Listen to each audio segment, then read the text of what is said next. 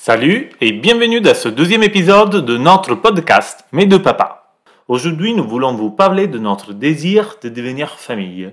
D'où vient-il ce désir? Nous n'avons pris aucune décision à la légère et il ne s'agissait pas non plus d'un caprice.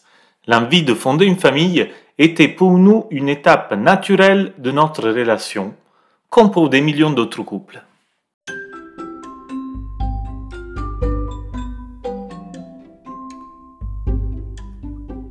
L'amore racconta, l'amore conta. Nous sommes Christophe et Pasquale, un couple qui souhaite vous amener avec eux dans leur aventure de futur papa. L'amour nous a porté à construire une famille. Nous sommes donc partis pour un long voyage et nous voulions partager avec vous quelques étapes. L'objectif n'est pas de convaincre, mais d'être authentique et de témoigner de notre expérience. Réflexion, information et le récit de notre parcours pour devenir papa. Deux papas. Notre amour depuis 2014 nous a conduit tout au cours de ces années à évoluer ensemble et à partager des moments uniques. De ce même amour est né le désir de créer une famille et cet amour a réveillé en nous l'instinct de paternité. Et oui, car cet instant n'est pas exclusif aux femmes, mais fait également partie de l'intimité des hommes.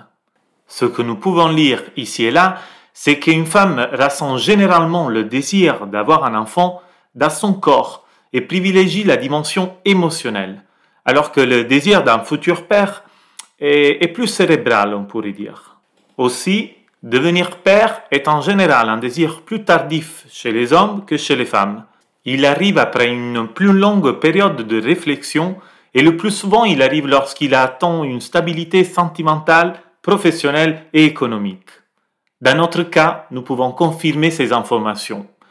Notre désir d'avoir un enfant s'est affirmé lorsque notre couple est devenu très solide. C'est le sentiment fort et sincère qui nous lie qui a généré l'idée et le désir de devenir une famille. Pour Christophe et moi, un enfant est la suite naturelle de notre histoire d'amour, le fruit d'un lien si intense. Après des années de vie en couple et après les nombreuses étapes que nous avons franchies ensemble, nous nous sommes sentis prêts à accueillir un petit prince ou une petite princesse dans nos vies. Et aujourd'hui, nous pouvons dire qu'il s'agit d'une petite princesse. Avant même de nous poser des questions sur la manière dont nous pourrions réaliser ce souhait, nous avons longuement réfléchi à notre désir de devenir papa. Nous avons pris le temps de vérifier si nous étions vraiment prêts à assumer cette grande responsabilité, si nous nous sentions capables de donner à une petite créature tout l'amour et toute l'attention dont un enfant a besoin. Cette phase de réflexion est fondamentale et l'important est de comprendre si le couple est synchronisé.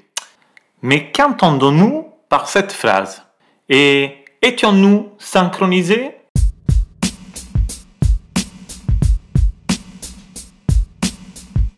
Lorsque deux personnes s'aiment et réfléchissent à l'idée d'avoir un enfant, il est important, selon nous, qu'elles soient synchronisées, c'est-à-dire qu'elles se sentent toutes les deux prêtes au même niveau à franchir cette étape importante. Pour expliquer davantage cette idée, nous pouvons dire qu'il est important que les deux personnes regardent dans la même direction et avec la même intensité.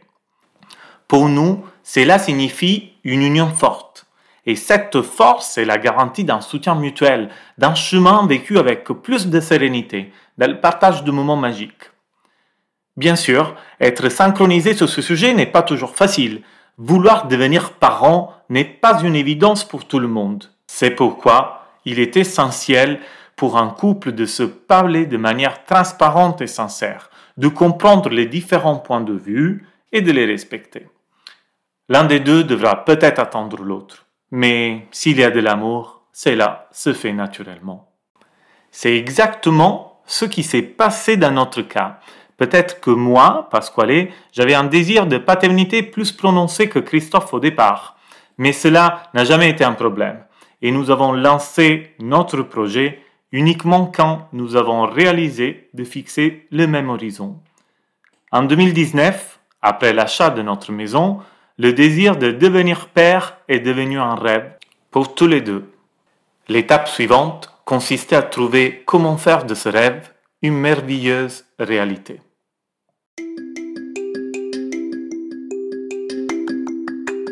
Nous voici à la fin de notre deuxième épisode. Comme pour le précédent, et avant de vous quitter, nous vous présentons la rubrique Anecdotes et détails. Il s'agit d'éclaircissements ou d'informations complémentaires par rapport à ce que nous avons dit dans l'épisode. Et alors, 3, 2, 1.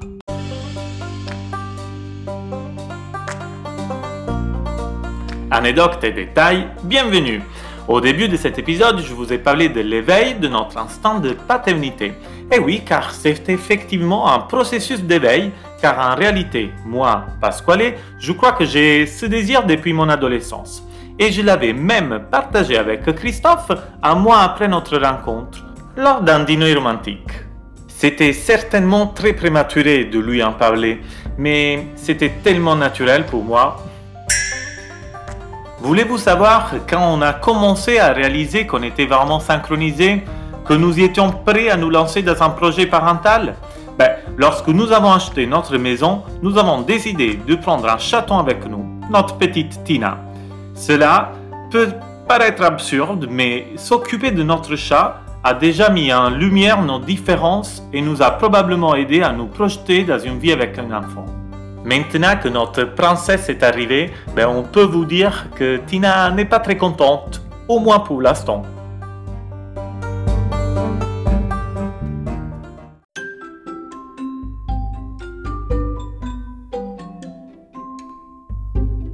Merci d'avoir écouté ce nouvel épisode de notre podcast. Après vous avoir parlé de la façon dont nous avons eu l'idée de devenir papa, nous allons aborder dans les prochains épisodes l'étape suivante.